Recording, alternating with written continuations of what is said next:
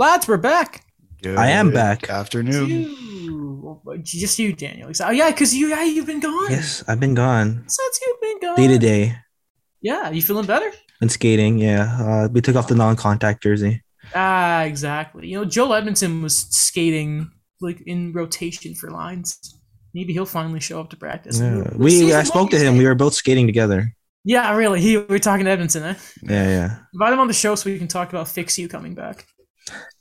I I'm starting to think I think the Habs are undefeated at home since Fix You came back. Now they've only played one game at home since, but it's a perfect I record. I think they're technically two and one since they came back. So the season is saved because of Fix You. Can you imagine if they that percentage they went on for the rest of the season? They can be okay. I mean, no. I think they have to win like it's something like at this point it's like 41 games with their last uh, 60 something. It would be in, no, they wouldn't. They're not going to do it. Uh, anyway, um, it's wild in Habs land, Habs land right now. We're going to start off with them because uh, sure. uh, the Canucks aren't going to do anything. We'll talk about them later. you know, Saturday night, the Habs AGM resigns. Law stuff comes out. They hire, or they're probably going to hire a new president of hockey ops, and the Canucks are just sitting there being like, "Should we hire Claude Julien? Nah, no, we're no, we're so scared to make a move."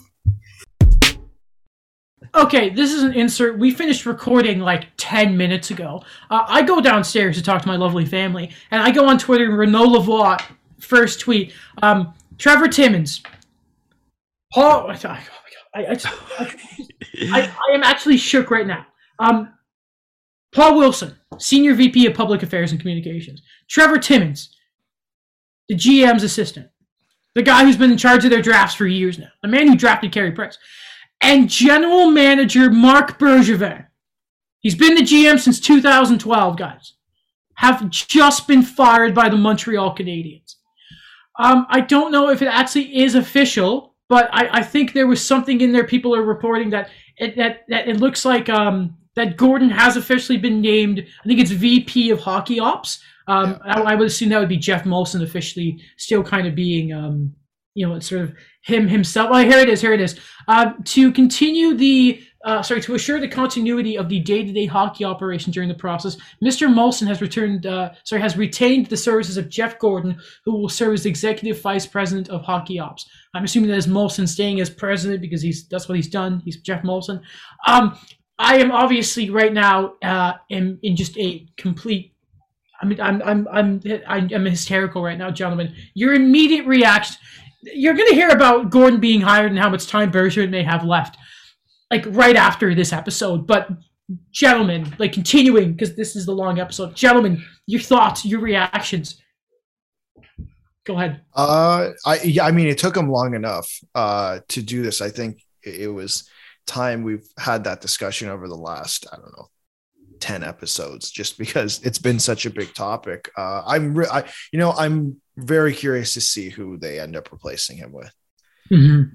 A lot of the times when we mention that there's these other moves going on, Scott Mellanby as an example, that you have Jeff Gorton coming in officially right now, but you know there's a lot of talks on it. You always kind of seem like, okay, these are going to be the gradual things, but they actually are the ones that add up to this huge sweep of you know the old guard and suddenly the Canadiens want to say that enough is enough we're not going to look back on the finals in the that's in the review mirror now. Let's look on what's coming up. Yeah yeah um so in case anyone this was gonna we're gonna save this for the guests we may have on on wednesday. Um excuse me. Okay so i'm just trying to process what's just happened. Um I, I, this is insane. So I think right now there are sort of two candidates that I think Habs fans would just sort of love to see. Uh, first off, I'm pretty sure as of right now, I wouldn't. I don't think they've said it, but in left, I don't know if Jeff Gorton will be the. And I think on Monday is, is Molson will do some media. I know if Gorton will be the um, interim GM in the time. Maybe uh, Martin Lapointe, who is I think currently there. Yeah, he's the develop. Um, sorry, the director of player development. He's French. You know, the uprising in Montreal that happens if you know what I mean? I'm just like I'm, I'm curious. I'm the rest of the episode is much more put together than this. I'm just this is just so much is happening right now. So, but the two candidates you can probably think of first off is Mathieu Darche, who has been the director of hockey ops for Tampa Bay since 2019. Um, the other is, and I think this is the sort of the first guy, a guy who's been an AGM for a couple years and um, in Anaheim uh, since 2020. He's been the official AGM. He's been director of scouting and all that before. Uh, that's Martin Madden Jr. We know it's going to be a French-speaking AG or new GM, but um, I think Martin, Martin Madden Jr. is is the guy that Montreal would want, and I think Habs fans. Matthew Jarrett's great. I know um, Eric Angle shot out the idea of maybe like Roberto Luongo. No, I like Lou, but no, no, Not no, yet. no. Let him get hired in Vancouver and let that storyline. But I mean, it, it's it is a new era in Montreal. You got to think about that. Like Timmins has been around since I don't know the exact date, but before he's been in the organization longer than Carey Price. He's probably mm-hmm. the only guys who's probably been around longer than him are probably like the doctor and the security guard. You know what I mean? Yeah. Yeah. Like it's, that's insane. It's completely brand new and not even obviously with Timmins was has been there for quite a long time, but Marc Bergevin's yeah. been there for 10 years, right? This summer would be a decade. Yeah. yeah. It's been quite some time under the same uh floppy management, I think I we can classify the roller coaster we mentioned yeah, in the episode yeah. that so it's you, you look back on Marc Bergevin's his resume. A few times he's been finalist finalist in GM of the year. He got the Habs to a conference final in 2014, the Cup final last year, but and people I saw somebody saying, "Oh, Bergevin's done a great job. They made the playoffs six of ten years, ignoring two of them they shouldn't have made the playoffs to begin with." Um, I've had I've told you guys this before. I have this big document that I've had this Bergevin video waiting for a while. So I've got to I've got to now work on the finer points of that. I'm gonna be doing that. I gotta shoot a video right after this. I don't want to get excited, and I may seem that I am that people have lost their jobs because especially Marc Bergevin is such a weird figure to talk about. Uh, you at the same time, it's kind of like you can't forget that he chose to draft Logan Mailloux which was completely unacceptable.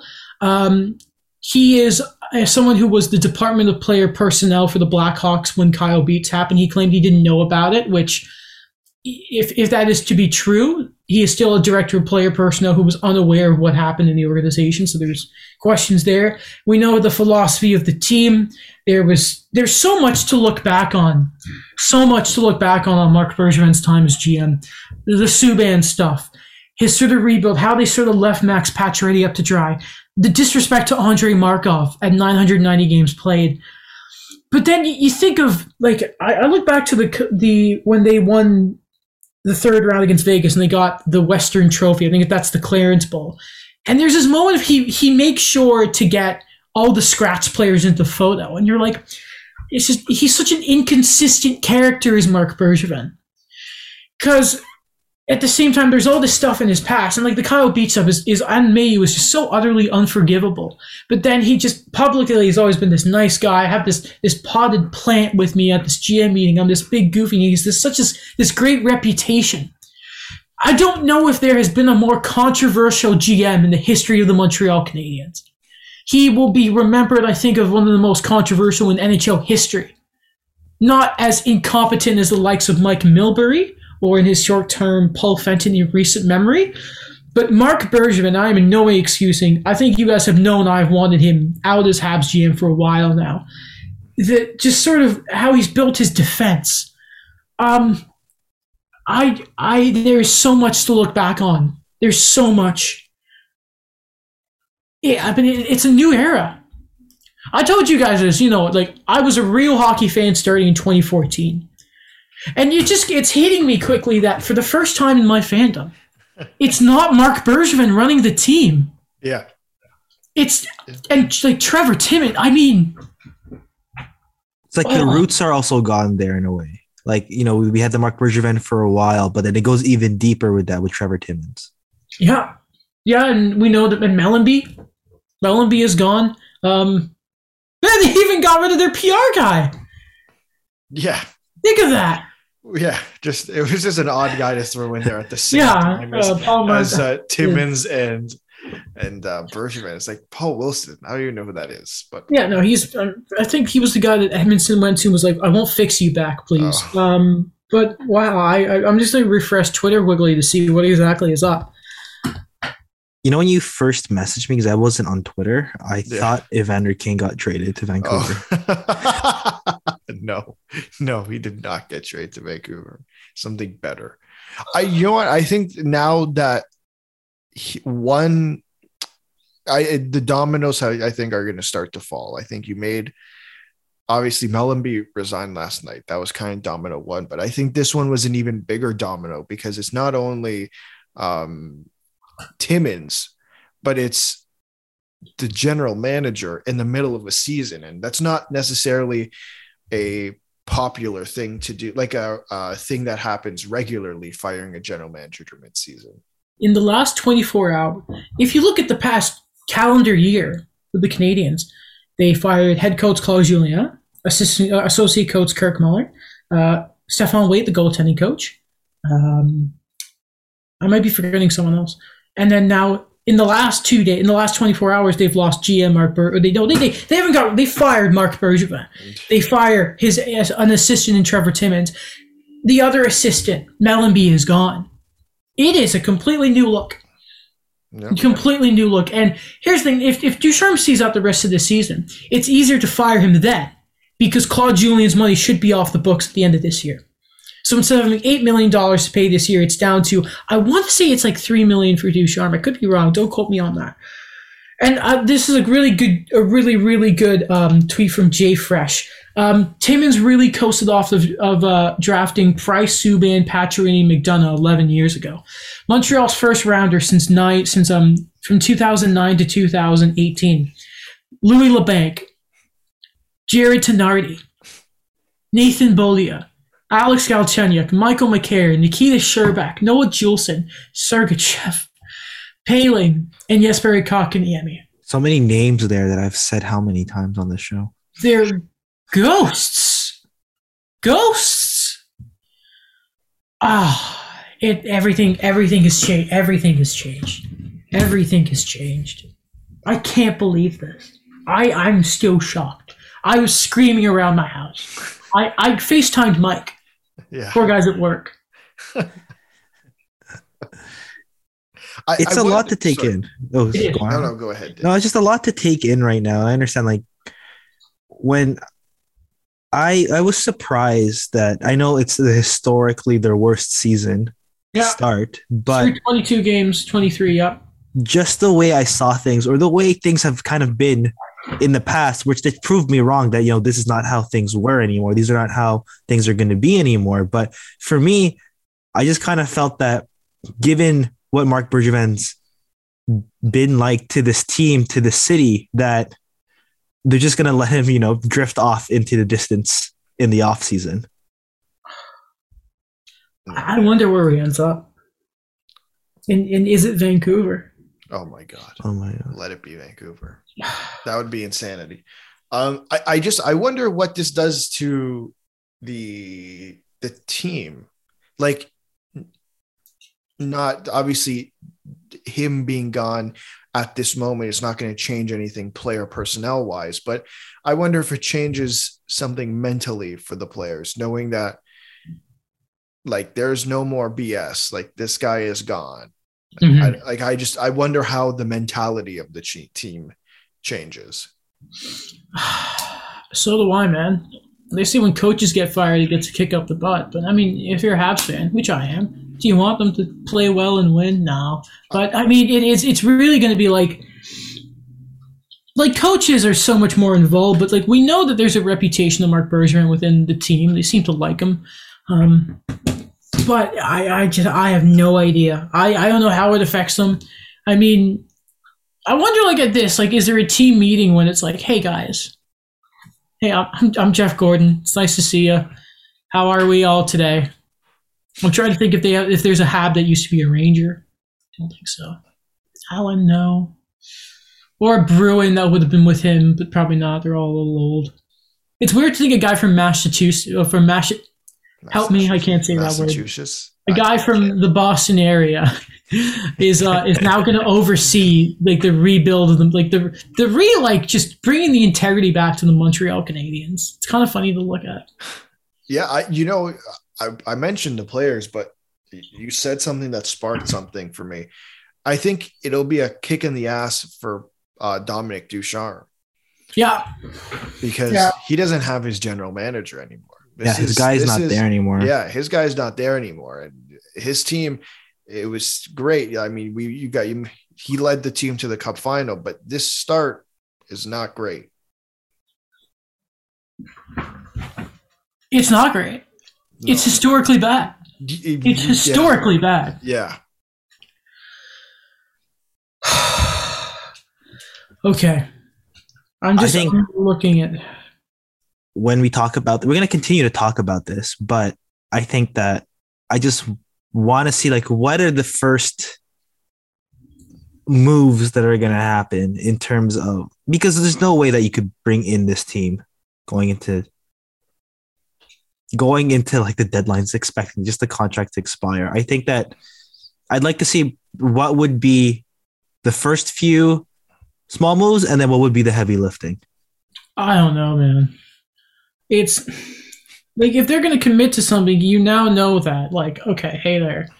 Um like again, like we know that Gorton is someone who's not been afraid in the past to make the difficult move. Again, he bought out Henrik. We, we go out about him in the episode. In the next segment of the show, um, he's not afraid to make the difficult decisions and sell off. So if he's kind of like the guy steering here, it's like, okay, hey there, what's up, um, Mister Chiarot? You're gone. Get some assets here. I don't know. Maybe he goes after Kravtsov just cause, because you know, former New York guy. I don't know.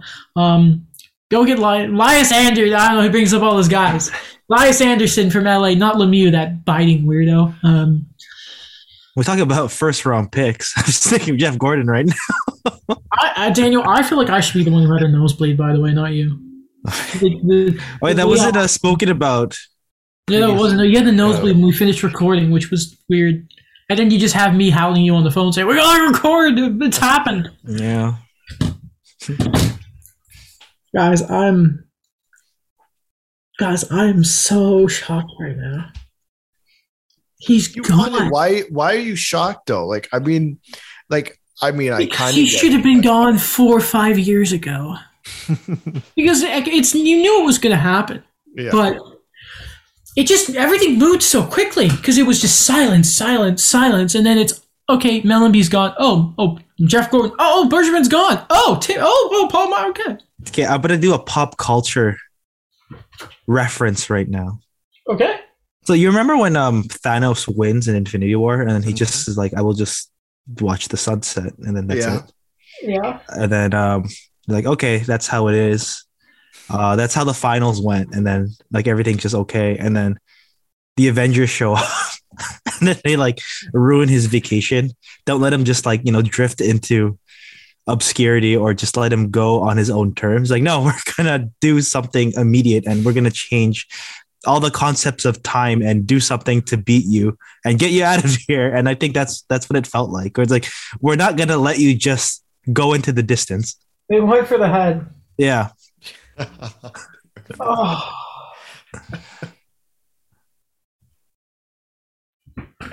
It's all new.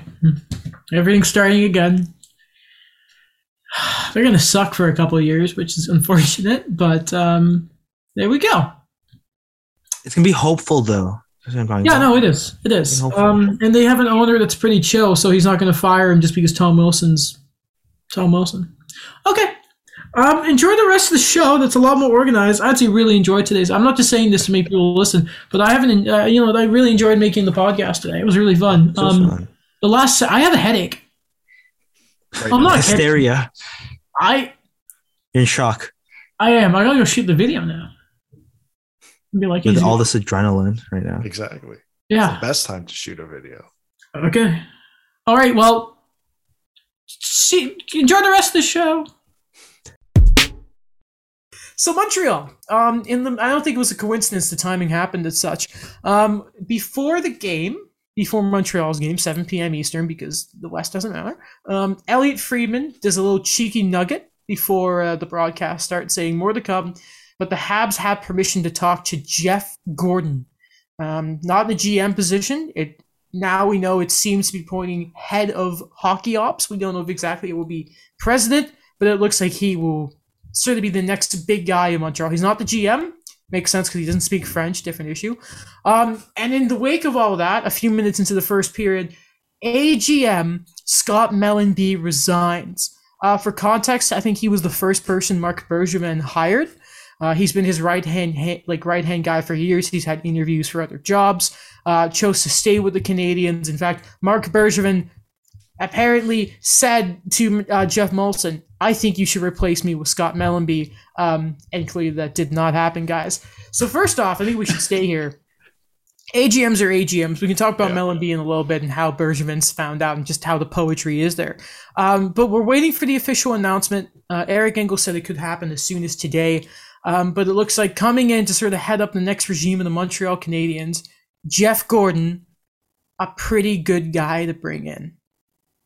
Yeah, and he's never. I mean, he's never been be, uh, beyond general manager. But I, I just look at the moves he's done, you know, with New York and with that short time in Boston as interim GM.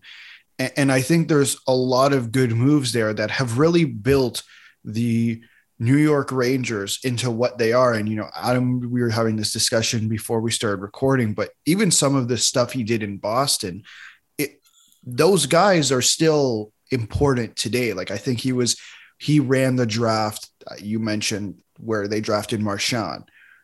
Right. Uh, not the Marchand one. No, uh, that was the year before. But I, I have the sort of list whenever you want me to. Either way, but yeah. there's plenty of moves that he's made over his tenure in both Boston and New York that have set the team up very well for the future. Mm-hmm. I know this is a small snippet, but it's just so great that it's so timely that when Artemi Panarin was yeah. fined the five thousand dollars and he mentioned the contract he got and he said shout out to you know the GM that signed him to it, Jeff Gorton." Yeah. Um, I think that's amazing. Um, I think that in a way it speaks truth to who he is as um, as a general manager, as someone who could be a hockey executive to the players, even you know beyond where he goes now, where he's no longer with the team. And I think that when I think of Jeff Gorton, I think of someone that is what Montreal needs right now, and that's stability. Just someone that is a bit more level headed. He's not really caught in between what we said before, where you know you have the finals in the rearview mirror right now, but it's not too far away. But then you still have this really bad season going on right now. And he's just someone that comes in with a lot of experience and someone that could just, you know, be a guy that, you know, he's on the side of the team, but at the same time, he's just more of a mediator going, no, this is what we need to do. And this is how we're going to get back on track. Mm-hmm. So for anyone who's not familiar with Jeff Gorton's exact sort of timeline, I think since and it's the early '90s, he was working for the Bruins, some time as scouts and all that. Um, now it was in 2006 that he was for a short time he was interim GM. Now um, the draft that Alex is referring to in 2006, uh, he ran the. Oh no, sorry, you were right, Alex. It was Marchand. I don't know what I'm thinking about. Um, uh, so and it, so that draft, there were some pretty decent names that came out of it. Phil Kessel, you know that worked out pretty well. Uh, Milan Lucic, pretty good player when he was a Brewer. Remember that. Uh, Brad Marchand, a pretty good player as well. Um, and cover your ears, Leafs fans. He apparently was the one who made the deal that was Raycroft, Ray Croft for Rask. So, and then obviously we know that 2015, oh, sorry, not long after 2007, he eventually goes, he moves on. I think he was actually fired. Uh, ends up with the Rangers really quickly. And in 2015, he replaces uh, Glenn Sather. And obviously, he's done the Zibanejad deal. He brought in Adam Fox. He signed Mika Zibanejad. Um, that's sort of the core. He made the Jacob Trouba trade. Um, the sort of core around the current Rangers as we know them. Um, and uh, that's that's a pretty impressive resume. It's uh, yeah, it's funny, Daniel. The moment when you mentioned, I saw, I thought the same thing when um when Panarin had mentioned Gorton, like didn't mention his name, him by name, but I remember thinking like, man, what's who's gonna bring in Jeff Gorton? Like I was I was thinking like the Canucks, that would be a pretty cool guy to have. Like especially if you're if he's dealt with Jim Dolan for as long as he did in New York, and again someone who's not familiar, um, along with John Davidson last year. So no, it was this was it this season or no? It was last no. year, right? Last, last year, year, yeah. They were impulsively fired by James Dolan because Tom Wilson just got into the head of the whole New York Rangers. Um, so really, really funny there. One thing you said there, and I think it's important to add add this as well in the moves that he made, and it's something that might have to be done in Montreal, but he was the one, he was part of the management group that sent out that letter that said, Yes. We're going through a rebuild. And it's not necessarily that he's going to send out a letter in Montreal and say, we, we have to do this, this, and this. But he's the one who traded Zuccarello. He traded Kevin Hayes.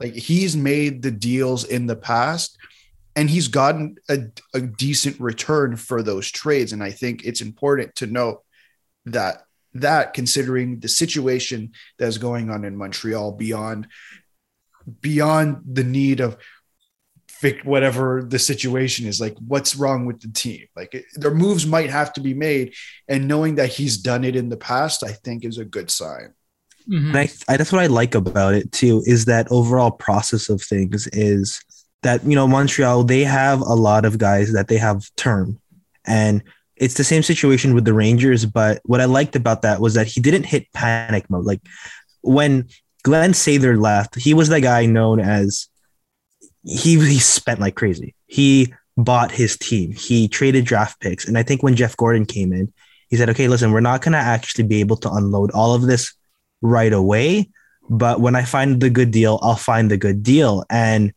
I think that just gives Montreal a lot of options right now, where he could look at what the current core is right now, run with it, and just see, okay, what's not working, and let's see if I could get some value out of that. And I think that is something that yes, given the season, we have to look beyond now. It's just what is the offseason going to look like?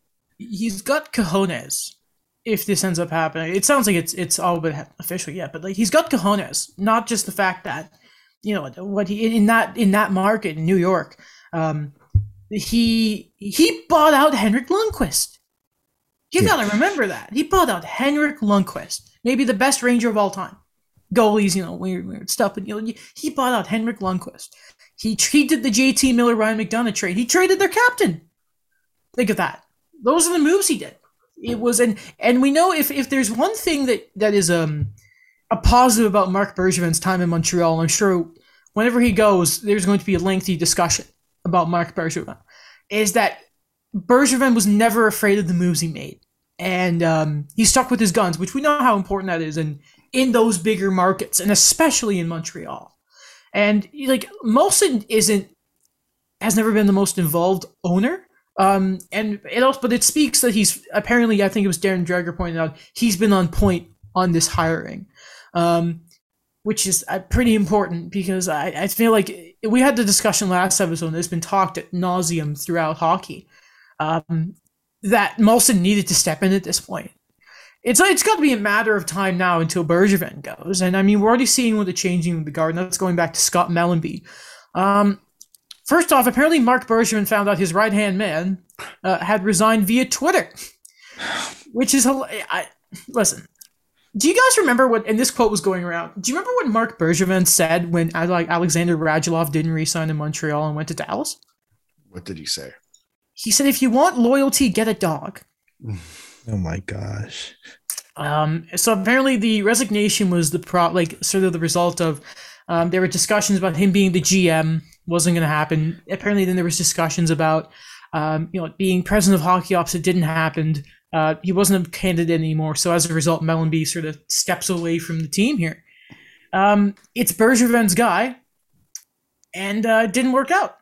It's uh, it's it's a sign to me of like the big changes are not far off here Um, you, you got rid of the number one guy for Bergevin.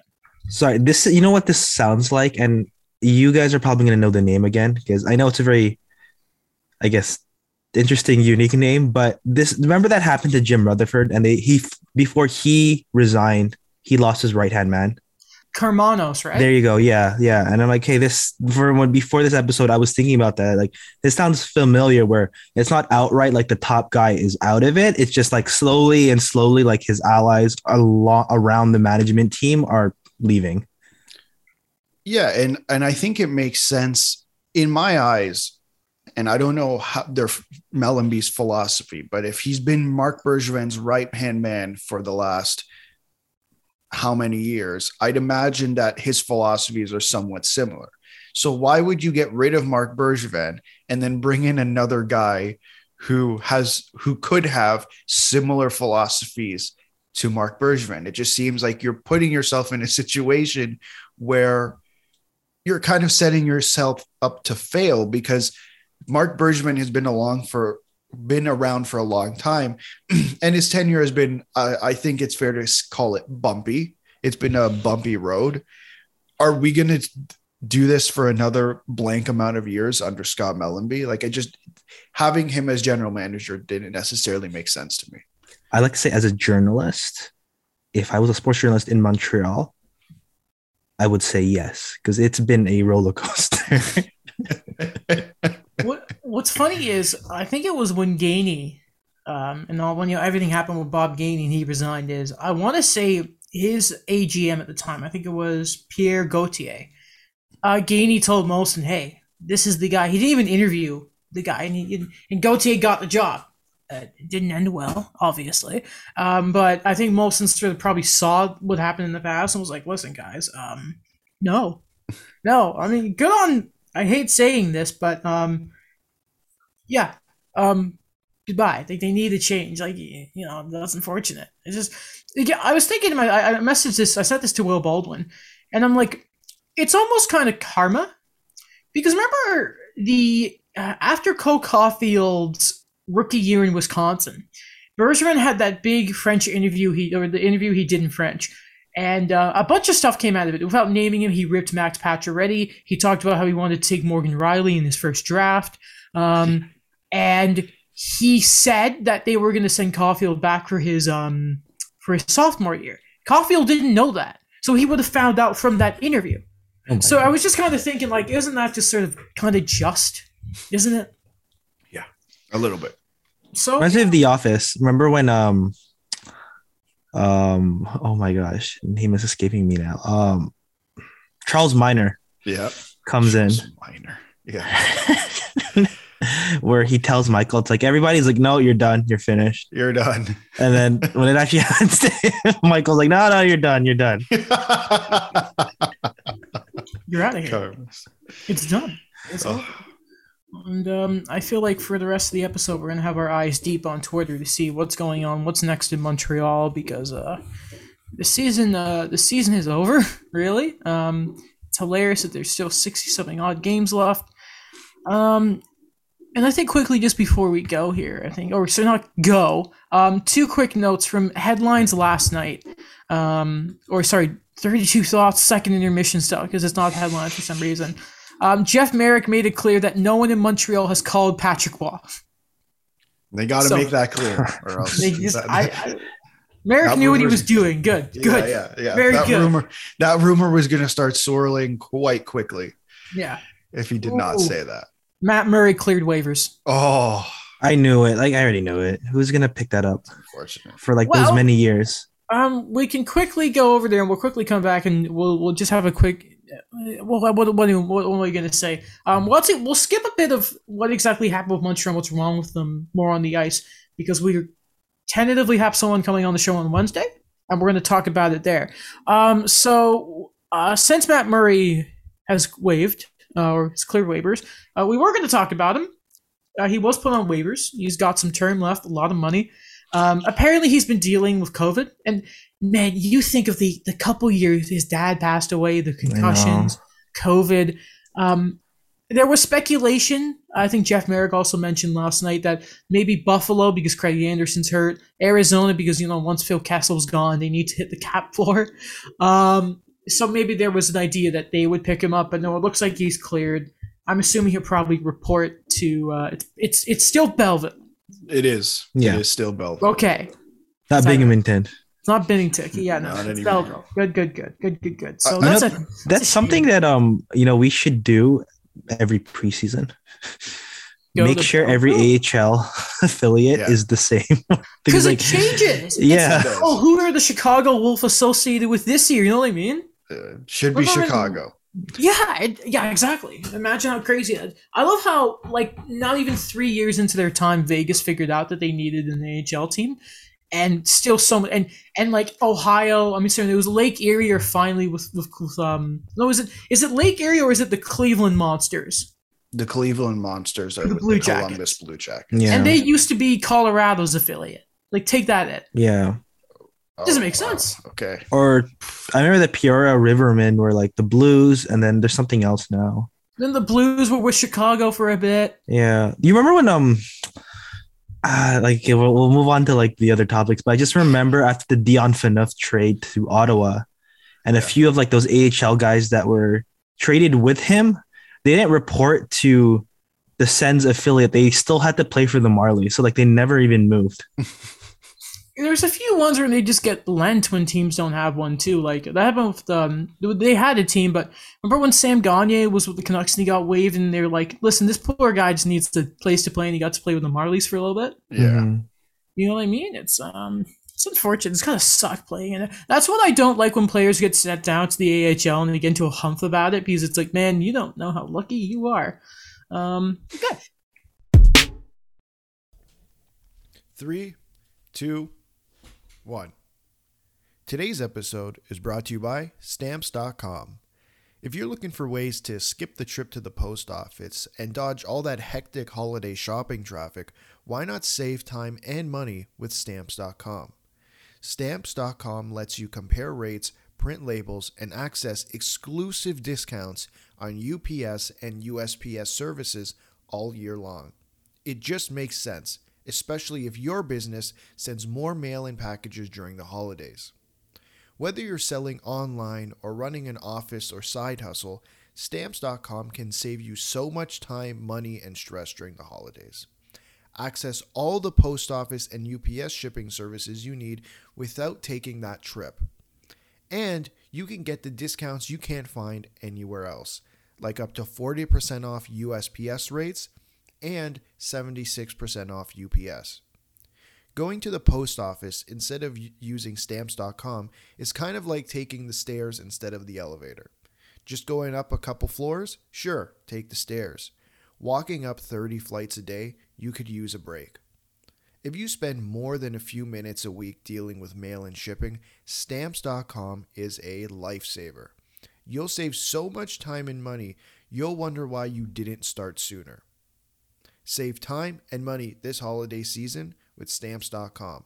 Sign up with promo code POD for a special offer that includes a four week trial, free postage, and a digital scale.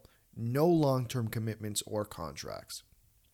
Just go to stamps.com, click the microphone at the top of the page, and enter code POD. P O D. Um, do do do do do do. Uh, let's talk about the Leafs then, shall we? Sure. Uh, they're good. I think as of right now, they're first in the Atlantic, Are aren't they? we allowed to say they're good? I'm not entirely sure. I know Chris Johnston. He had another tweet where it's like he almost called them juggernauts. he's like he didn't want to call them juggernauts, but it is like they are the top team in like the last like stretch or so. And I'm like, oh no, people are gonna Yeah. comment on this one. So as of right now, the Leafs, the Panthers have a game in hand, um, but the Leafs are first in the Atlantic Division. Um, they're eight and two, they're eight and two in their last ten, and they're on a three-game win streak right now. It's just right now what you see with the Leafs. I think is at the same time everyone is rolling. All the big five, throwing Morgan Rielly in there, and when they're rolling, and I think now you know my favorite thing is looking at goals saved above average. I think Campbell's now at the top of the league for it. Um, they're getting great goaltending. They're defending really well. They're scoring a lot of goals. There is it's hard to criticize because they're playing so well. and yet we still find ways to criticize this team. It's Toronto. because it's Toronto. no, man, I, I'm like I was thinking about this last night as I was scrolling through Twitter and just seeing the endless amounts of love and complaint about this team. It's like, are we not allowed to be like happy just a little bit? No. Like I just I'm trying to just try and figure out, am I allowed to be a little bit happy? Mhm. Um, and I've answered no, I'm not. It's So, like the you know you're holding your breath in a way where it's like I love the wins. Like for me, this stretch has been great because the teams they've beaten are the ones that I call them the pesky teams, where the Leafs have had trouble with them before, and they're the teams that they're not exactly you know top echelon in a way, but they're the ones that could steal a win here and there. And I think you know the Sharks are not as bad as they used to be. The Kings. You know, you you get a mixed bag with them. Like I mean, the Every Dano night. effect, Daniel. The Dano effect. Yeah, so I Did think not it's take part the other game. Did not work. But yeah, shout out Sean Durzi, by the way, Yeah. in that game. Yeah, uh, Leafs legend. Maybe Leafs. you Sean have a goal and assist there. Yes, yes, Yeah. he did. Man, okay, this is, the, this is the one thing I had for the Kings game. If Yeah. only Carl Grundstrom was not injured, you could see the entire return for Jake Muzzin on the ice. You Wow. could. I mean, it's it's nice It's that to- Grundstrom's not playing for you know what was he what was it going on the team the uh, the overseas team was the last year and there was like accusations of like throwing games and all that. Oh, was he Uh, part of that? Was that him? was on that team. I was like him and I think it was Connor Ingram. Oh, Yeah. great. Yeah. I just listen. I love watching this team win. It's just I can't make any damning statements until May. That's very true. April, April, April. No, no, I double checked. The Yeah. season ends at the end of April, so, So- technically Ah, they will be playing in May. Technically, or or will it? See, there's more to talk about with the Leafs because that would have been the perfect transition to the Olympics. But um, um, but no, no, you know, no, that's fair. Because what's good about beating the Kings is, you know, they it's it's the beginning of the year there was that game against San Jose when I was still claiming that Erik Karlsson was back, um, and the Sharks were good again. Um, they needed to get that revenge for the back. And Leafs Twitter is such a funny thing because a month ago it was it was awful, absolutely awful. And I saw like I think it was like Tic Tac Omar and Adam Wild just sort of going like, ah, it's good, we're enjoying it. We know what we were saying last month, we're good now. You know, you like seeing fan bases enjoying themselves, but you kind of you take the screenshot and you're like, I'm gonna save this for later. yeah, I mean, Oh, no, man. no, no X-rated tabs opened up like it's Damien Cox, no gaming ridiculous. Um, no, man. Like, yes, I think you know they had a rough start to the season where they're like they went five, two and five, or two, four and one technically. Um, but I I think they've really bounced back from that, and they've done quite well. Again, like I just I want to be happy. I just I want a little bit of happiness because everyone's like legitimately everyone is play has been playing quite well. They they they're getting goaltending, which is spectacular. From both. Joseph From Full has been good. Yeah, Joseph Woll has has looked really like. I mean, he's played three games, but he's looked well in those three. Is that Um, more than Mrazek, by the way? I I'll, I'll think check. so, Continue with your point. I want to double check. Um, their defense has looked good, and they actually have seven solid NHL defensemen. I would argue. Um, and then their forwards, it's been you know what the big guys struggled, and then the the bottom six picked up some weight, and now it's back to well the big guys are back, and we're getting this like sprinkle of the bottom six depth showing up. And, you know, look at Ondrej Kase, how well he's been playing. Unfortunately, now he's injured. Uh, David Kampf has looked, has, in my opinion, looked really good along with Michael Bunting. It's just there's so much to be happy about. And I know how quickly that happiness can be taken away. It's a very fair point. that's what I want to say right now is, and you know, I don't always agree with Craig Button's takes on a lot of things, uh, but I think, and for right now, while we're enjoying it, I, I like that this team looks a lot more complete. So a big thing that I brought up in the offseason was I wanted to know how those other guys that were brought in, how are they going to fit in to this team? Because of course, yeah, they lost Zach Hyman. They couldn't afford that. They bring in all these other forwards and I just want to see how everything meshes. So when we're on the topic of Ondrej Kase, like I, you know, from a, I guess a personal fan perspective of him, I am really grateful that he's found his game. I know he's a bit injured right now, but it's not the severity of his Bruins injuries. Where I look back on his stats before this episode, and I I forgot that in two seasons he only played nine games for the Bruins combined Yeah. Yeah. in the regular season. So I think that was like a bit of a gamble, but it's something that's working out. And I think that that's what Toronto needs is on the cheap, these guys that come in and they want to reinvent themselves. They want to find a way to kind of rejuvenate things. It's, it's been helping them with looking a lot more complete than what we saw in the playoffs. it's just it's the role thing, right? Like Bunting needed to come in and be a rat. Pretty good at that. Yeah. Um, Kase just needed to stay healthy and score goals. Um, he's been mostly healthy this year. Like you know, the league. It, it's just like it's kind of like Tyler Ennis to a point. You know, it's just we got to recoup this guy that we know has a lot of skill and just needs to stay healthy. And the thing with Kase is just he's just it's that reputation of head first into every play he still has. Um, so first off, get well soon, Ondrej Kase.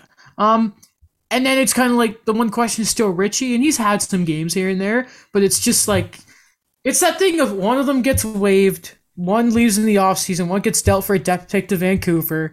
Um, and I don't know, it's just Ritchie's just that one. If we want to nitpick, Sure. hey Nick Ritchie, Yeah, like I, I think he's the one guy I'd have to complain about. Um, and I see a lot of people talking about him, obviously. I just think you got to put him. Okay, I'm gonna say it. You got to put him in the right situation. I under. I know he makes like two and a half million dollars, but and I think Keefe has done this. He want he's putting him in the best situation for for the team.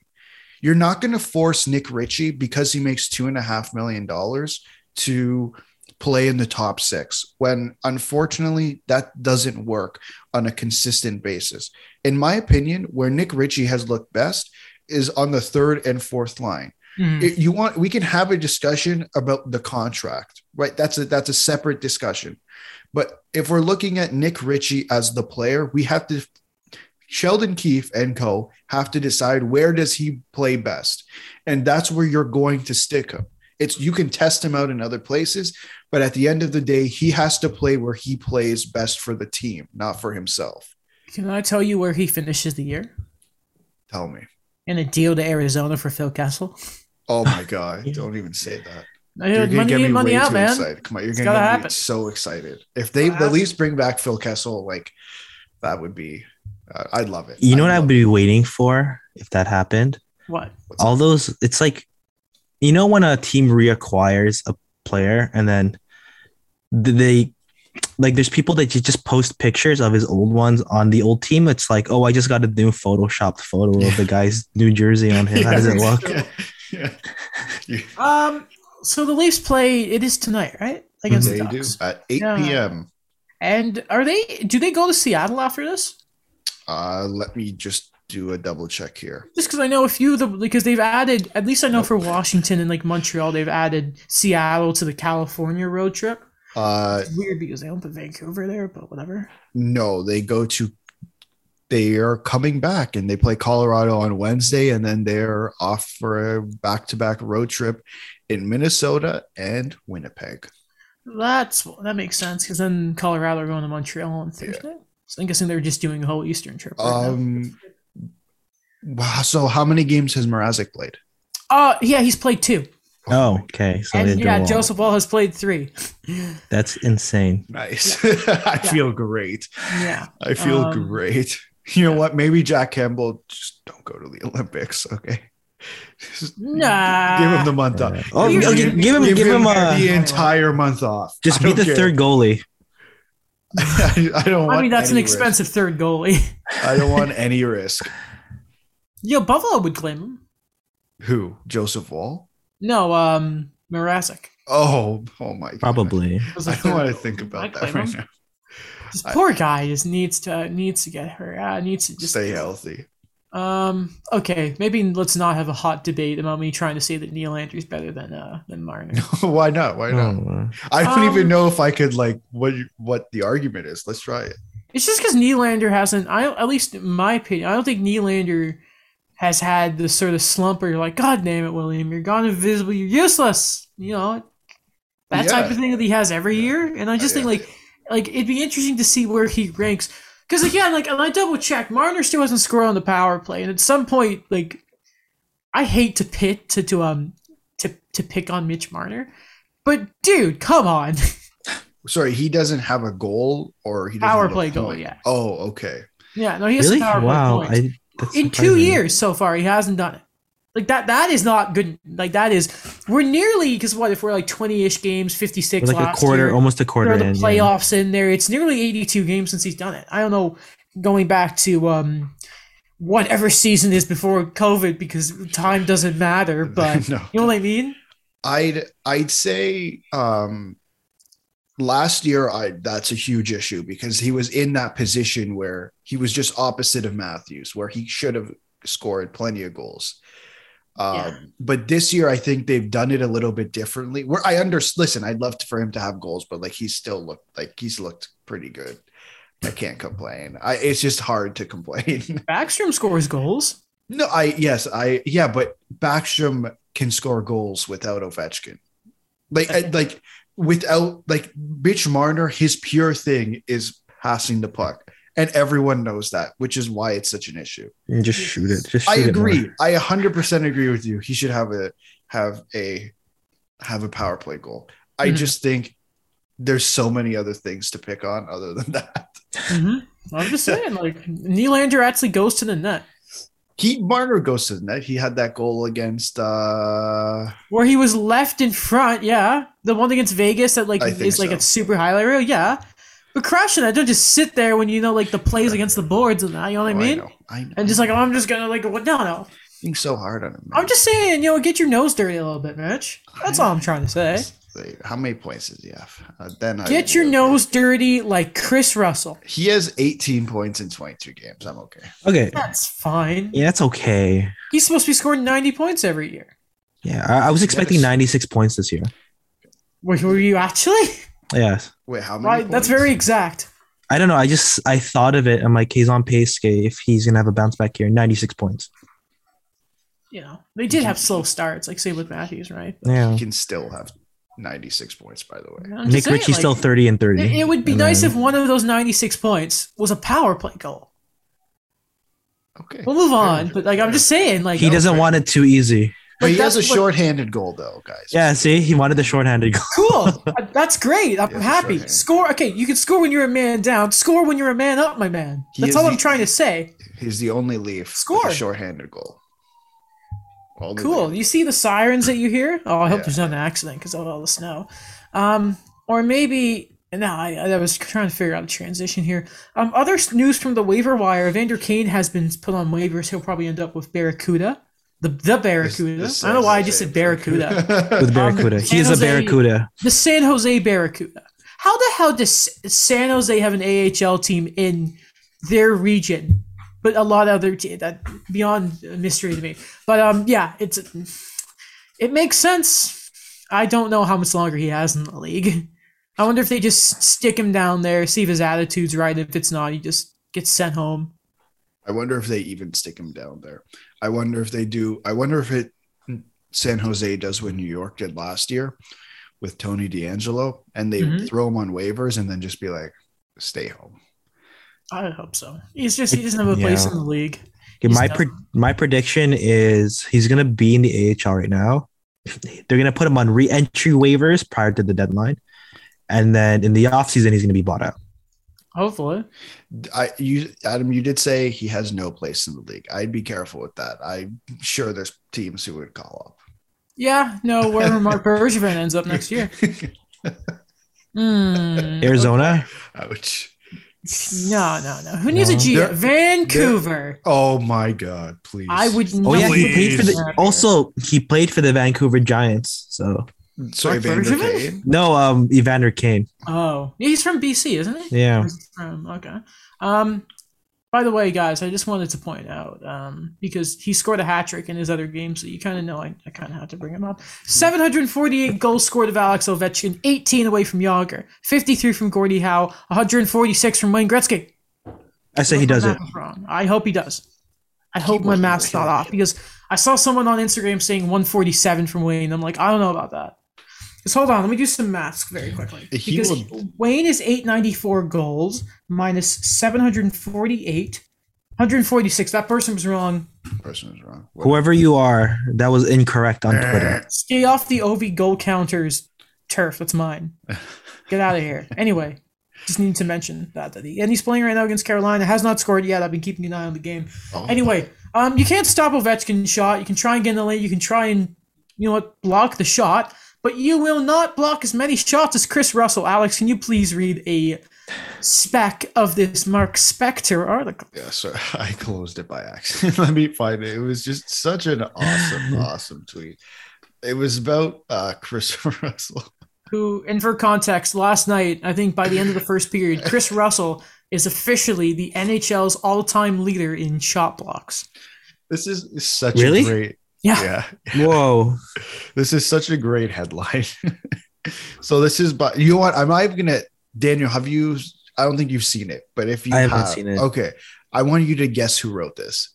Um, Just wait, wait, wait. Let Okay, me read okay. you the I headline. already, I already said. yeah. Oh, did you? oh, it's Yeah, Mark I said- Spector. yeah, Oh, man. Oh, the sorry, sorry, sorry. Spector's article. I made it Okay. Uh, Kris Russell should wear a C on his chest, not for captain, but for courage, as he gets set to become the all-time NHL leader in shots blocked Saturday night in Vegas. I like to say that we were talking about classes prior to this episode. Can you imagine if we handed that in? like on a story day? No, I'm just wondering, like, can you imagine if we actually handed that in? I feel like Schnaz would be like, "What is this?" Man, yeah, no, I don't know. I don't know if that'd get approved. Like it's it's like and then Alex had a tweet that I would like you to bring up in a second here that was like what shot blocks are about.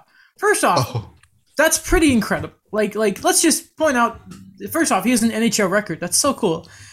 Like I respect shot blockers because like, you know, you're eating rubber there. You're eating rubber. That's not easy. I don't want to be hit by by a puck. You know, most guys are scared to block shots. But you know, that's just I remember I always bring this up. That game Montreal Minnesota went in, in a single shift, Joel Eriksson Ek blocked three Shea Weber slap shots. And that remember that that sequence from the Detroit game that came up a couple weeks ago when um it was just 50 seconds of shot blocking. yeah. It was like but like beyond that is like shot blocking and just you don't have the puck. And it's just pure like awfulness in the defensive zone because you're just trying to get in like the way of the shot because you're chasing the puck. Yeah. Do you sorry? You want the tw- the comment? Is that The one you told me about before we recorded.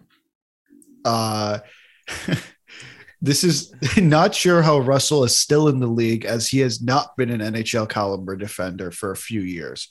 Blocking shots is the last line of defense for good D men, and having to block so many, not a good sign regarding defensive ability. and his his numbers have been off since when was what was the year when it was like it became down with the Oilers and the Leafs were gonna sign him? And everyone was like no?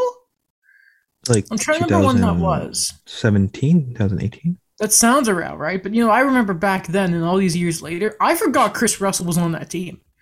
And then Yeah, someone was just man he's blocking shots. I'm like wait what?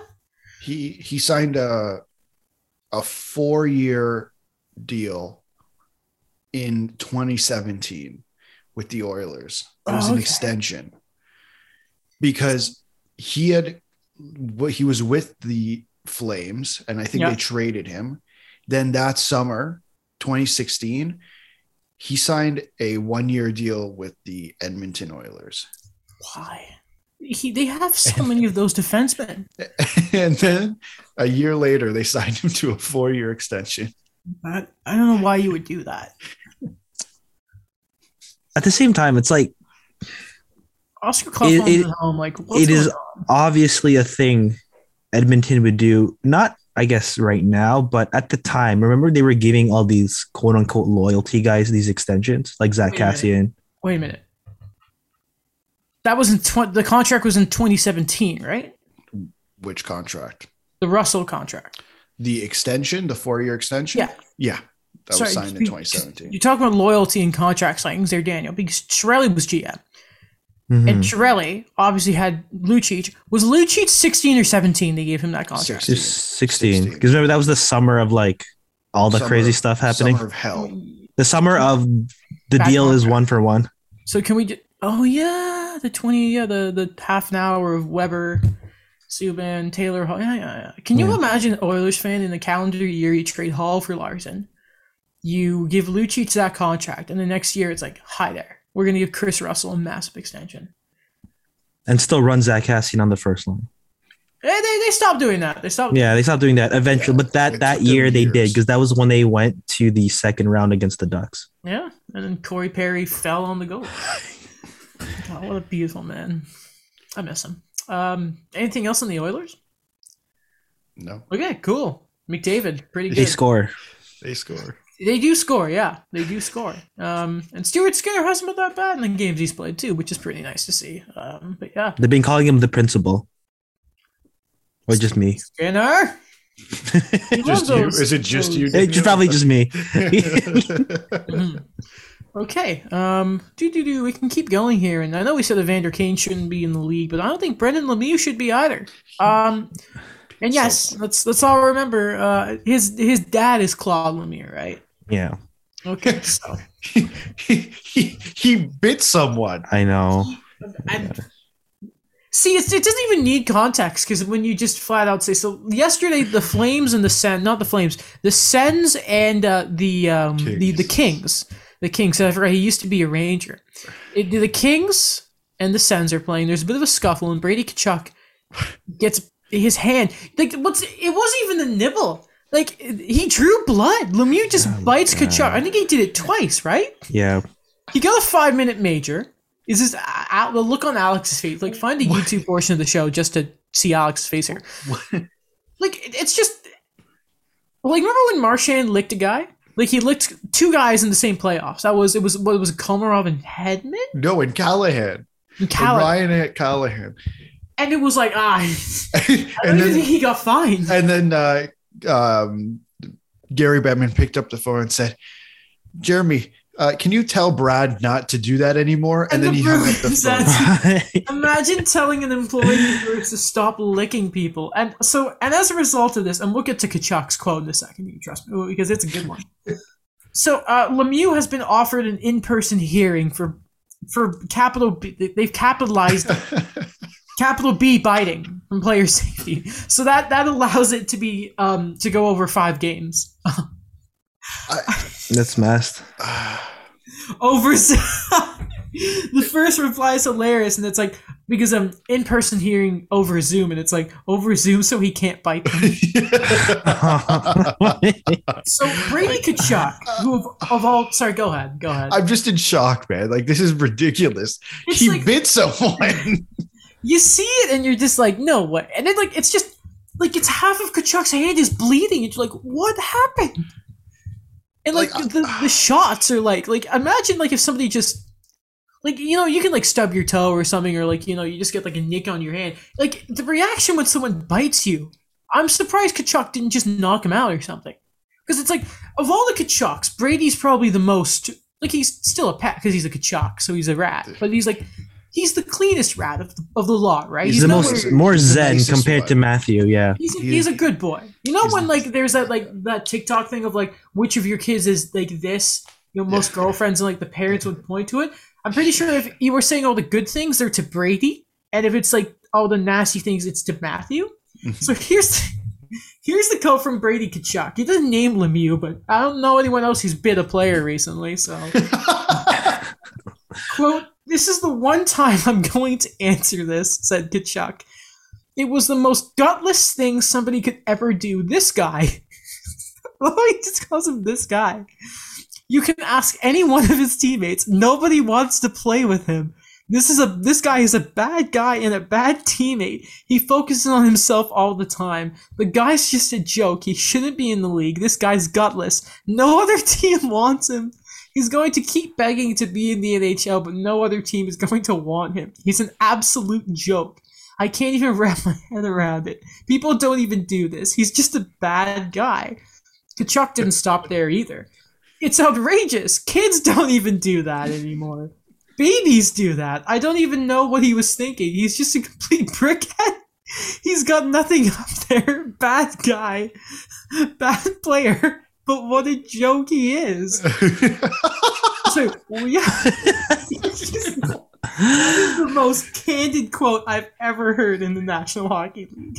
He called him a and like in hockey, like they say bad guy is like the worst thing you can say about someone. yeah. yeah. Like man, he should. How many games do you even give someone for biting a dude? I, I don't know. I'll say ten, but they're gonna give him like three or five. Well, it's got to be. It could be more than five. If they're calling him it for as like an in-person style hearing, they got to give him more than five. Like, Can we just be like, we, you watch your dad play. We know what you're doing. Can we just boost? He's a repeat offender via his blood. You know what I mean? It's legit in his DNA Yeah. like an Yeah. awful player. Like dirty. Like that's just. You remember how like so PK accidentally, oh not accidentally, he slew foots. Um, who was it? Sammy Blais and Sammy Blais's Yeah. out the year. It was like, oh, PK's not trying to hurt anybody. So, Like, okay. and you, and He you bit him. bite a guy. so like, what's the intention when you're biting someone? it gets better. It gets better. Does it? I just I just went on. So Bruce Garrioch posted the tweet, uh, posted a quote. That quote. The first comment I see. Do you guys remember the New York Ranger fan account that everyone thought was Tony DeAngelo? I am Yes. very much. Oh, yeah, convinced yeah. it is. Oh no! y- oh, His no. response was, "Come to Carolina at Brendan Lemieux." Wait, wait, wait, wait, wait, wait, wait. The account itself actually said that? yes. No way! Yeah. S- Please send that to me. I will. I, DM that to me on Twitter right now. That's ho- no way. yeah, he's like, come to Carolina. It's like, man, yeah, I- it's like gets better. He, I can't believe he bit someone. Like, I genuinely, I'm in utter shock because I've seen biting before. Obviously, we've talked about uh, Luis Suarez before. He's bit like, Uh, yeah, I was gonna think of three that one. separate occasions. Wh- I don't know exactly how you punish Brendan. Like he should be punished. You can't go around biting people. Like we thought licking was like. Remember when um, Conor Garland threw or MacKinnon threw Conor Garland's helmet back at him, yeah. Yeah. and we're like, yeah, well, I mean, like I guess you kind of you can't do that. You got to suspend someone for that. I think he was suspended a game or two. How do you punish someone who bit someone? It's like so Marchand can lick a dude. MacKinnon barely gets much for throwing a helmet, which I thought was pretty funny. Panarin gets a fine for whipping his glove at uh, Marchand. Which, but it's Marchand. Honestly, I'd give Panarin five k for that. But and like, wh- where's the like? Is has, has anyone ever been suspended? I gotta find this out. If anyone's ever been suspended for biting someone. So I just realized Brendan Lemieux's picture. He's still wearing a Rangers jersey. Um, that says a lot. Misses Um, I really want to find uh, if someone's actually bitten someone. Some oh man, like I don't Daniel, like what what was your reaction when you saw the notification that Brendan Lemieux got ejected from a game for biting someone? Um, I don't know. It's just like, okay, I was just like, what the heck was that? But at the same time, I'm not really that surprised, to be Uh, honest. There is a few examples of biting, surprisingly. Uh, first off, uh, I don't think you, you guys remember this. Uh, Gabra, I'm sorry, Mikhail Grabovski bit Max, Max Pacioretty. What? Um, yeah, no, it was, yeah, no, it happened in like um, 2013 apparently. That's why they bought him out. yeah. That's yeah, no, because he's biting people. Okay, um, hold on, hold on, hold on. There's some more guys in here. Uh, Dave Manson and Scott Stevens were three game suspensions each. Manson bit. Uh, Stevens got eye gouging. Marc Savard um, bit Darcy Tucker and got a game. Okay. Um, there's there have been a few actually. Were there one in like the finals, like 2011? Oh, here it is 2010 2011. Yeah. Ye odds, biting has even invaded the Cup final in 2011. Uh, Alex Burrows was accused and pretty gle- uh, clearly uh, guilty of biting the finger of Patrice Bergeron. Oh my Yes. god. So Did he get at- suspended?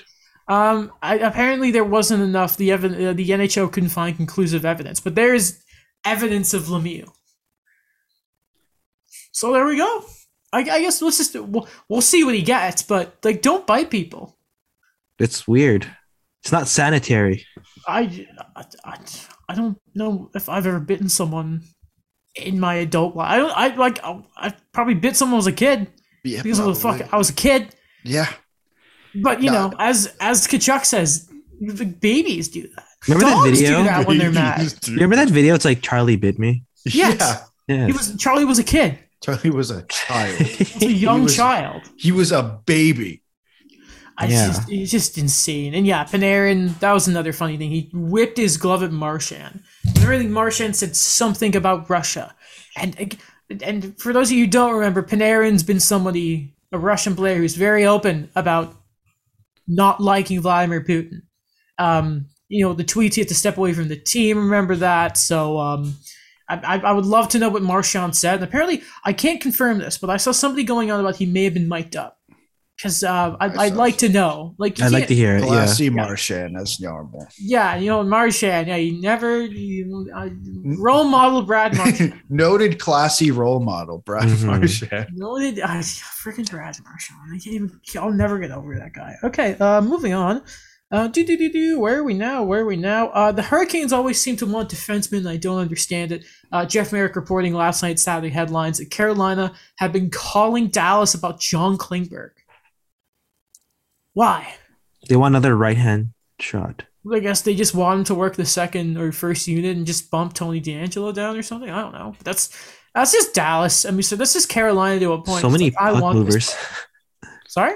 There's gonna so many puck movers. I wish that I Yeah. cheered for a team that had that philosophy.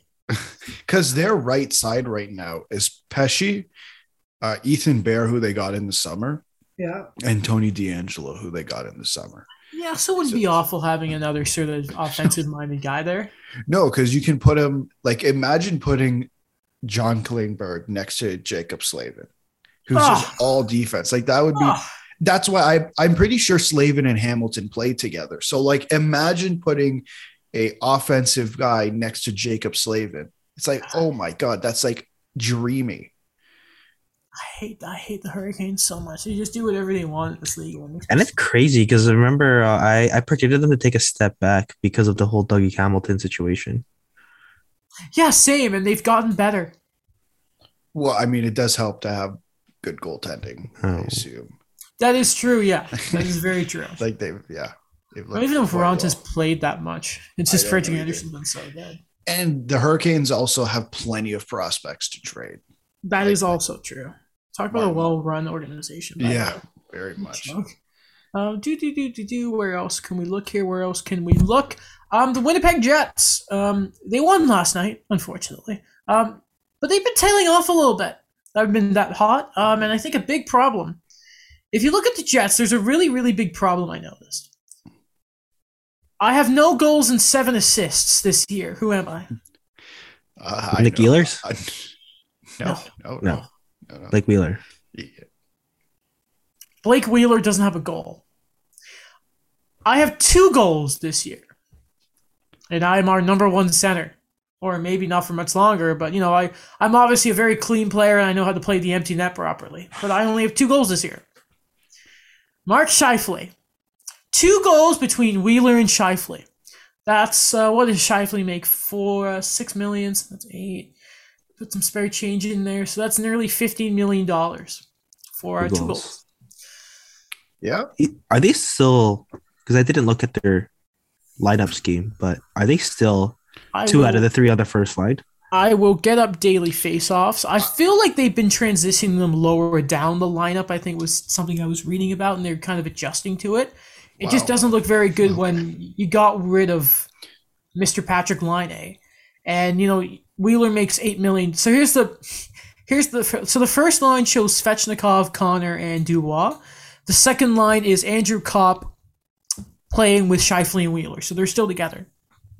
So three of the six guys you named there are are actually having hell of a start. It's literally Scheifele and Wheeler who are the guys I look at and say, "Wow." They Yeah, are Co- having a better year. Copp 17 points, 21 games. Yep. Kyle Connor has 24 points in 21 games. He had another pair of goals last night. He is insane. No one talks about him. Remember remember we were reading that we were reading that athletic article and they're like, oh well no, don't know if Kyle Connor will be on the team. It's like what? Huh? What do you mean? This Nate Schmidt's been good too. who? Nate Schmidt. Nate Schmidt, yes. yeah, yes. that, that works out when you leave Vancouver. That's like the first time you've genuinely burned Vancouver, Daniel, and I absolutely love we it. We will in a little bit. Yeah, we will. Um, this guy too, 11 goals and seven assists, 18 points. Do you know who that is? Steelers, No, Mason Appleton. no, no. You guys are missing one and not guy. Dubois. It is Pierre Luc Dubois. Yeah, good for him. 18 points, 21 games. I'm happy He- they lost his return game to Columbus though, because he deserved to lose that game.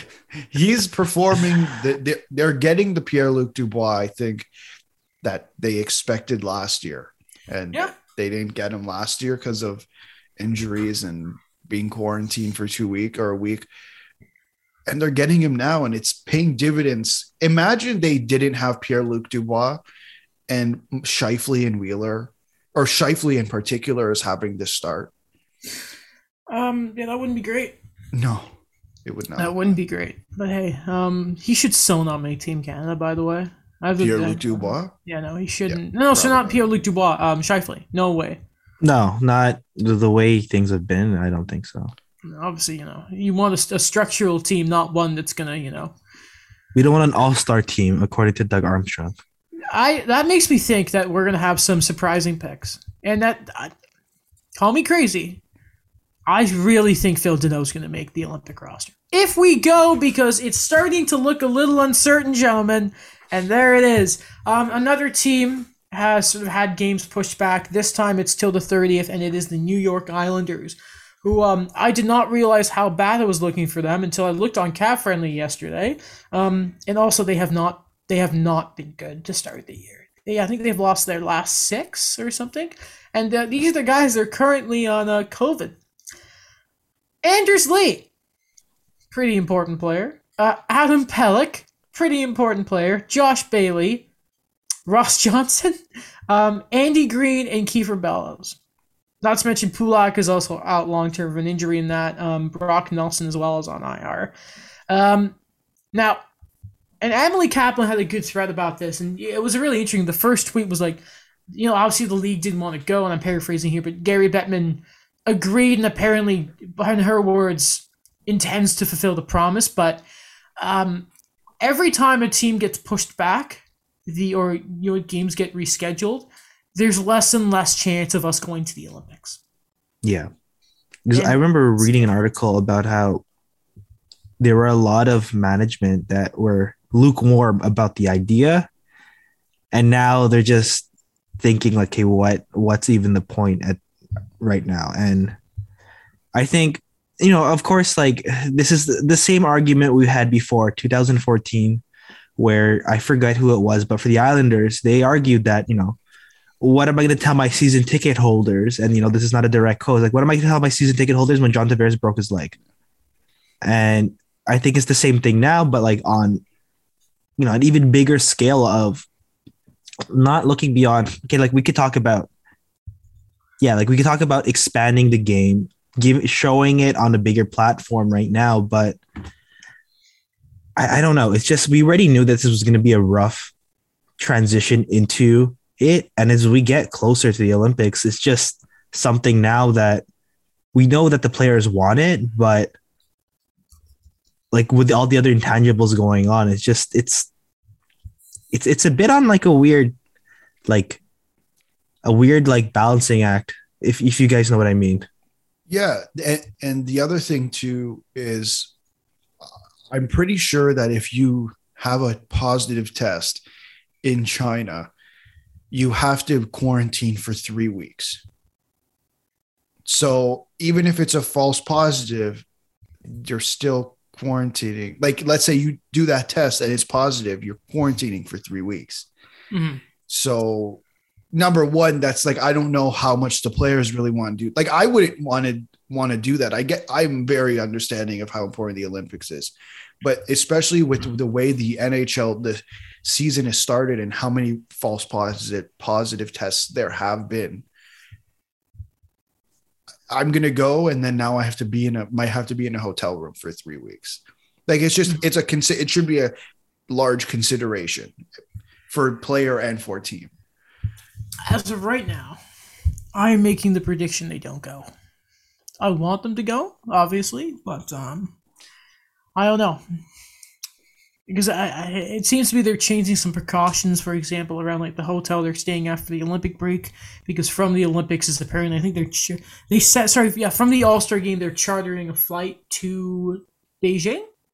which is going to be a whole hell of a thing. Um, side note, by the way, um, for Olympic, uh, like all that kind of stuff, uh, Claude Julien will apparently be the head coach for Team Canada the Spengler Cup.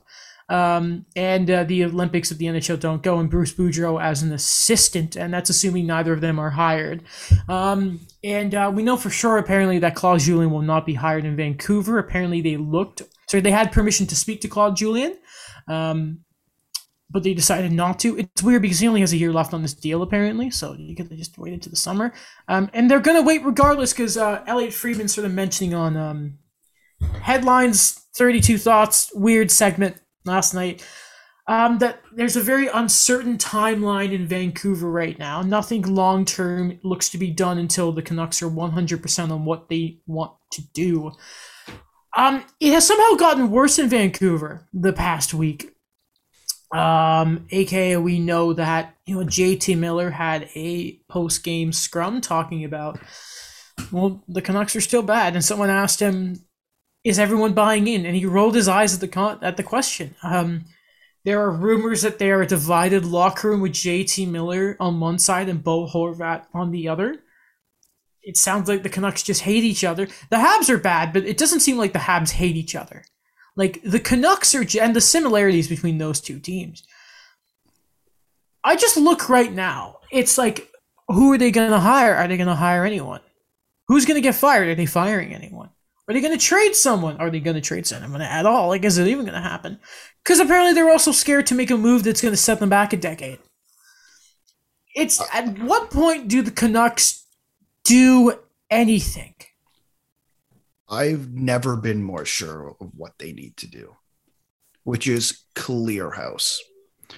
Um, and, and I know it, it might sound weird that I'm saying this, but this uncertain timeline and not doing things until until you're 100% that actually might be the most reasonable thing the canucks are currently doing Mhm. because but but the thing is is that they should have started this this okay we need to find a replacement earlier than like well we'll talk we might talk to claude julien like unless there's things we don't know and there's obviously things that we don't know that insiders have not reported on I what I think is happening is issues in management and ownership are now leaking into coaches and into players. And that is by far one of the worst things that could happen. And it is now creating a divide literally everywhere. and we saw this before last year when they had that COVID outbreak. And who was the one that spoke out? It was JT Miller, who he kind of took it upon himself to say, okay, this is what we're dealing with. Like, this is something that's not right. And I think right now, like, it is on the onus of what you mentioned, clearing house with management, because it really does start with them. It starts with what they've been doing. It starts with you know, like I, I still look back on, you know, the Tyler Toffoli deadline deal and all those things going for the Canucks and they squandered it. They didn't go with it in any way. And I think right now it's just they're in an interesting position right now where I'm not going to talk about the management, what's going to happen to them, because I really believe that that's that's gone. But I, yeah. yeah, I for me, it's there's a set system there. There's something still to salvage there. There's still the young guys. There's still the prospects. There's still the talent there. It's just at the end of the day, like when we talk about someone like Jeff Gorton earlier in the episode, it's just be smart about it, be gradual about it, but be be in the right mindset and know when you actually have to make a move because you're just going to be stagnant. feels like the one guy, and for, so it's more and more teams are going with the thing of you have a president of hockey ops and a GM, like in, in significant roles. Right, we're seeing it more and more around the league, and you need a certain type of of person to come in that can deal with ownership. Um, I think it was it was I always get mixed up. Brian Murray, who used to work in Ottawa, Yeah. Mhm. and he was legendary for how well he could keep Eugene Melnyk in, in check, right? Um, you know, you think of, of of of like Brian Burke has been notorious of telling owners in interviews like, "Freaking, you let me drive the bus here. My it's get your hands off the wheel." And you're gonna need a guy like that to go with Aquilini. Aquilini. And the one th- guy you think of right now who who's on the market that you can think of is Jim Rutherford.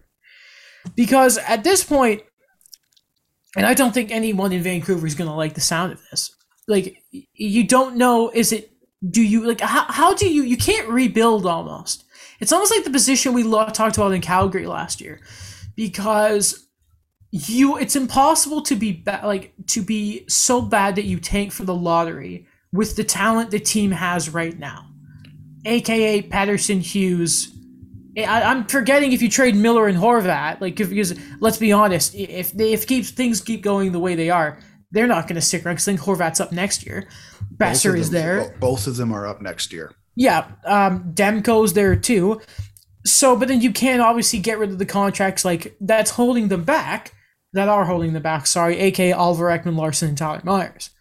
So it's and then you have to bring in a GM enough that is creative and not sort of the opposite of Benning that has some sort of ounce of creativity and like just a new complete team that can actually put together a competent roster and not just be completely stagnant for the past decade like the Canucks have been.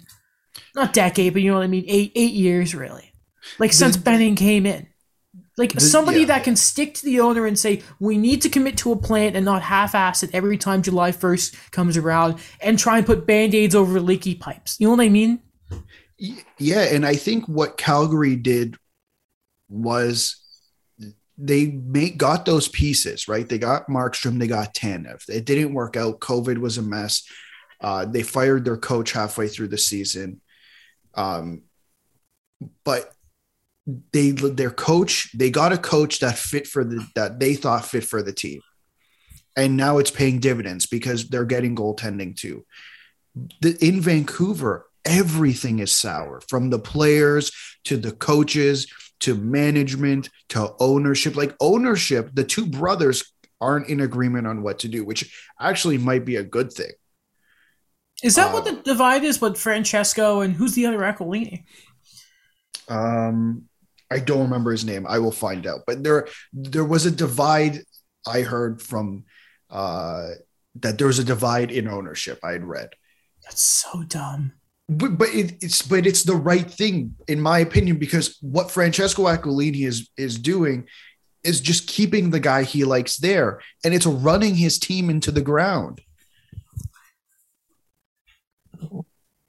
It's uh, with Vancouver is it's almost like like what's like you need first off I think you fire Travis Green because it, it's he's clearly like and and going back to JT Miller there's that thing that that practice when they were practicing two on O's that there was something to mix up with like personnel and Miller just yells from the other side of the ice we don't know what we're doing like that guy has just lost all sort of control in that He lost the room. room. Yeah. And I think like a, a few weeks ago, I think we all agreed that Travis Green, good coach. Today, who freaking knows because of how like just everything that's gone wrong there. He has to go. But again, you can't like it's it's kind of like the same that's it's going. And I hate to keep mentioning Montreal, but they're like mirror th- like mirror images of each other right now. Is you can't fire Ducharme until you have a new GM, a new president, because you have to start from the top and the guy who are, is building and has the vision for your whole team. You know what I mean? But at this point, it's almost like you just have to get rid of Green, and if you want to wait to get his replacement, go ahead and do it because it, just throw an interim there because that guy, it's a mercy killing at this point. And if you're Green, why stick around? Because your your reputation is getting just slashed. And uh, like, remember when they got to the second round? It was like, man, Travis Green, this great coach, puts this ragtag group together, and you know their defense still kind of sucks. And they don't have much depth. And now, well, their defense still sucks. And they don't really have any depth. Yeah. you know, there's just you need to listen. I'm not like opposed to you taking your time, but it's like it should have been done two weeks ago. You know what I mean? Like, how in the world did they not think to call Jeff Gorton? You're the Canucks. You have the money. Your attendance is very good right now. Yeah. We've seen the numbers. They they have the money. Maybe they're they're just too upset because they just had to give it all to Oliver Ekman Larsson.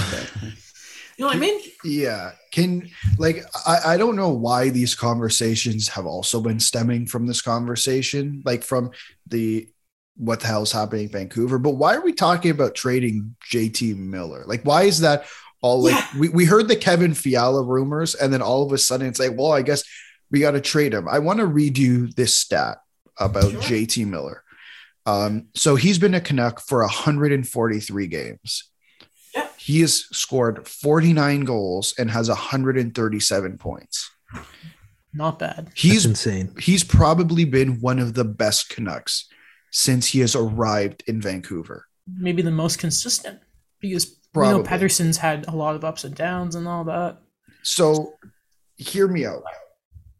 Hear me out for a second. Would it not make sense to deal with the rift that is going on in the room instead of trading one of the guys? Yeah, it's like that thing of ah, we don't want the cap space, so we're gonna trade Samuel Girard. How about don't and be good? You know what I mean? It's like if now if you if you're realizing you have to go a separate direction, you're rebuilding, then yeah. But it, it makes no sense to trade if you're a team that's struggling to score. Why you would get rid of JT Miller, and at the same time, like I know Bo Horvat has this sort of reputation of being this company man right now. You know how many teams would kill to have Bo Horvat as their second line center most days? And I know his his play hasn't been great, and Miller's been doing wing center and all that, but that's Bo Horvat, man. That is, and not to mention Bo Horvat is a playoff type player. Yeah. You know that's that's a you got to be careful there. And there's a the, the dog's not a fan of of that either. There's there's a reason that Bo Horvat was so well talked about by the Sedins and that. And I mean, hey, and, and and it's it sucks because you can't put the Sedins in either of these positions because they're just not experienced enough yet. No. Honestly, like all I have to hear from this is I agree. The rift has to be fixed because it is about what the players could produce. And honestly, the Canucks cannot afford to keep bleeding so much talent. Like, you know, keep what you have right there and go with it, but you know, build on it. Just you know what I'm talking about? Like you build on what you have. You don't try to take away things and just you know have less of what you had before. Hear me out. Instead of giving up assets to get Jason Dickinson, you have Jared McCann as your third line center, and you don't give him up for Erik Gudbranson. Ta-da!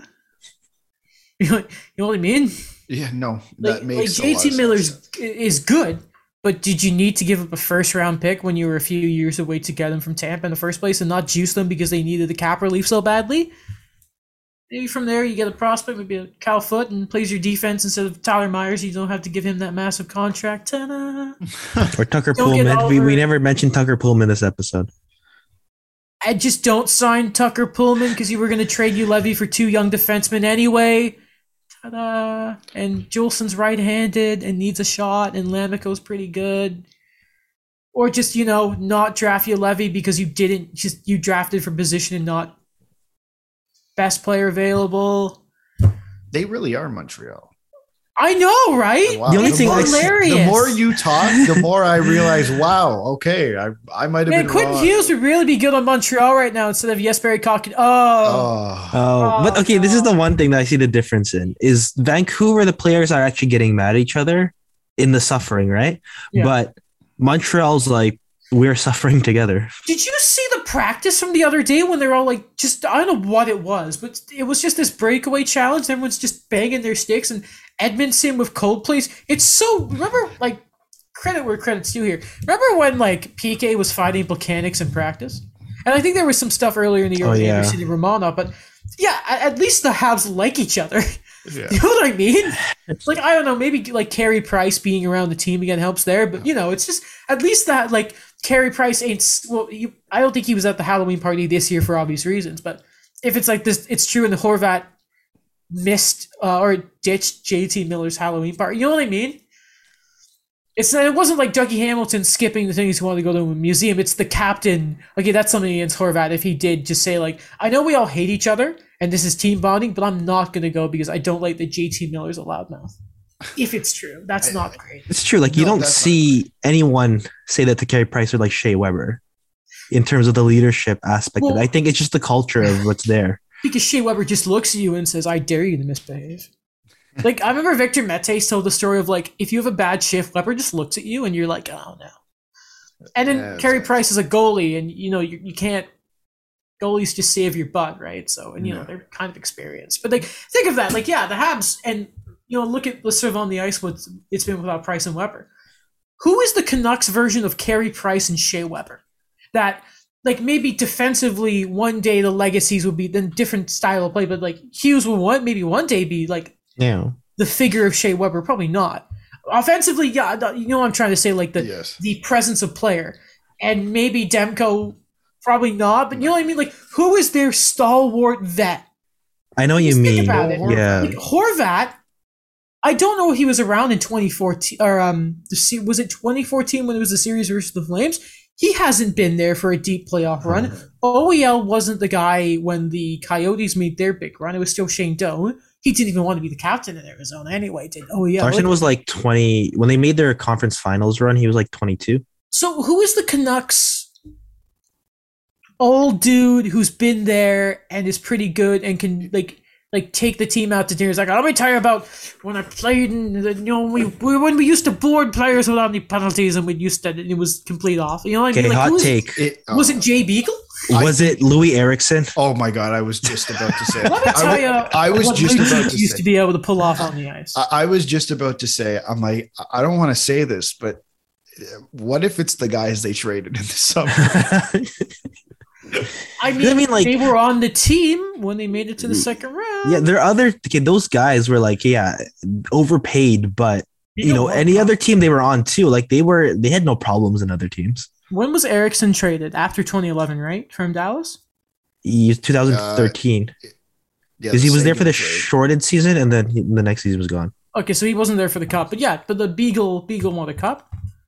He was a big Eriksson went to the finals. No, Yeah. Yeah, he did 2013. yeah, and um, I don't know what Antoine. Where I don't even remember where Antoine Roussel used to play. Probably Didn't he- Dallas. He was also Dallas. wasn't he Yeah, in Dallas. Did he play with Eriksson? I think Oh. so. Ah, And that's then not important. Jay Beagle. Well, he was like a longtime Washington guy. but think of it, Yeah. no one in that room has a lot of actual playoff experience, as opposed to you know It's not other even. teams. But like, I Other don't Myers even went to like the conference finals once Yeah, against the Golden Yeah, he would have lost to yeah, he would have lost to Vegas. I don't even know if it's. Tyler Myers. Pardon? But it's it's Tyler Myers. Yeah, right? no. You're gonna listen to Tyler Myers when he gets you know a turnstile. Well, he has the height. It's like looks down on every player. He's a giraffe, but he's not intimidating. Weber's a mountain. Myers is a giraffe. Okay. You know what I mean? Yeah. Anyway, go on. I, I don't know if it's even playoff experience. Like I just they need proper like they need leaders that here's the thing. Their leaders aren't together. Like they're not on the same page. And that's the biggest issue. Is that there are two leaders in JT Miller and Bo Horvat are on opposite sides. And it's mm-hmm. like, oh my God, like that is the worst possible thing to happen like they genuinely need them both to be on the same page and be like this is this is what we're going to do because a, look at a collective room will do wonders It's It's true. Like I look at Boston, it's like I don't think a Marchand or a Pastrnak or a McAvoy is undermining a Patrice Bergeron. yeah, because if you undermine Brad Marchand, he'll lick you. But then I'm talking about like they keep it in control. Where like yeah, they they're a bunch of like pests, but you know they respected the leadership that was there. Well, yeah, it's it's building a culture that the Canucks don't have, and you know we're we're hoping to have Harmon on. Um, Yeah. But that poor man is just being bombarded right now because the Canucks are in a state. But um, we'll put we'll end it there. We'll end it there. Um, just because it's too easy to rip on the Canucks. I just want like next time we record, or you know maybe in the coming weeks, like something. You know what I'm talking about? Like it's just Any sort of activity. because the this overall topic I find is that we could analyze it like crazy, Yeah. but I want like at least you know the one first small step. I want an AGM resigning. I want a Anything. Saturday night headlines instead of here was here was was NHL headlines last night. Carolina interested in Klingberg, cool. All this up with Montreal, cool. Vancouver's headline was, well, they're not doing anything. I don't, silence you know, it, it, exactly. silence And then you're Anaheim, and you don't do anything, and it just somehow works out because you're Anaheim. Don't you Okay. draft well? Well, and do- Oh, do you know yeah. who's behind that draft, by the way? hmm Martin Madden Jr., who is French, and uh, the guy everyone wants to, to be the new GM in Montreal. Yeah. Um, Also leadership. Like uh I think um and I forgot his name, but he's on the athletic. And uh he mentioned it too, like rejuvenated Brian Getzlaf and just the young guys are just you know, like Trevor Zegras, Mason, Mc, Mason McTavish when he was there, just like they're just soaking in everything Getzlaf is telling them. Yeah, yeah, yeah. Imagine, you know, back in the day, it's like, ah, we got Gets- Getsy here. He's obviously gone now, but you know, Corey Perry's there. Like, what's up? Okay. I just one thing about the Canucks. I'm sorry. I'm sorry. I'm sorry. You know what they need to do? They need to do what the Leafs did like in 2013 or in 2014, And 15. there it is. They need they need to absolutely clear house. Which is what they did, right? They cleared house. They brought Brendan Shanahan and then Brendan Shanahan did his thing and cleared house. And then I mean, they haven't won a playoff round, but like You know what's the first domino? they need their version of a Peter Horachek Yeah. to be like, no, this is bad. Okay, so they fire Travis Green and they hire. Uh, okay, who's their assistant? That's that's their Peter Horachek. Not Manny Malhotra because he left. Oh, who knows? That's their Peter Horachek. I remember someone saying like Manny Malhotra left. I'm like, get out of here. Ah, no, our face-off percentage went down. Grr. Anyway. um, anyway, okay, that is it. If I pick up my mic, is it gonna disconnect? It did. Nope. Uh, disconnected. That was dumb. Um, it worked for all the important stuff, though. Okay, that's it. Um, it's snowing and it's getting dark. Oh, no. I know. I don't want to leave the house. Uh, I know, and you're all about the walking and whatnot. I know. About that cardio. Every day is leg day, Daniel. Okay. Mhm. Um, we'll see you Wednesday. Um, we're hoping it's a special show. Um, we'll see. And uh, you know, check out the show on Twitter, on TikTok, and on uh, what do you call it? Instagram. Instagram, Facebook, yeah, YouTube. Watch the video portion of the show. Why not? Um, do do do do do do do do do do. Alex's blog, uh, my YouTube channel, um, and Daniel's stuff at CJRU. He was sick, but he still sounds great. Um, yeah, Vancouver do something. Montreal fire Bergevin and Toronto bench monitor until you know he learns to score on the power play. And goodbye.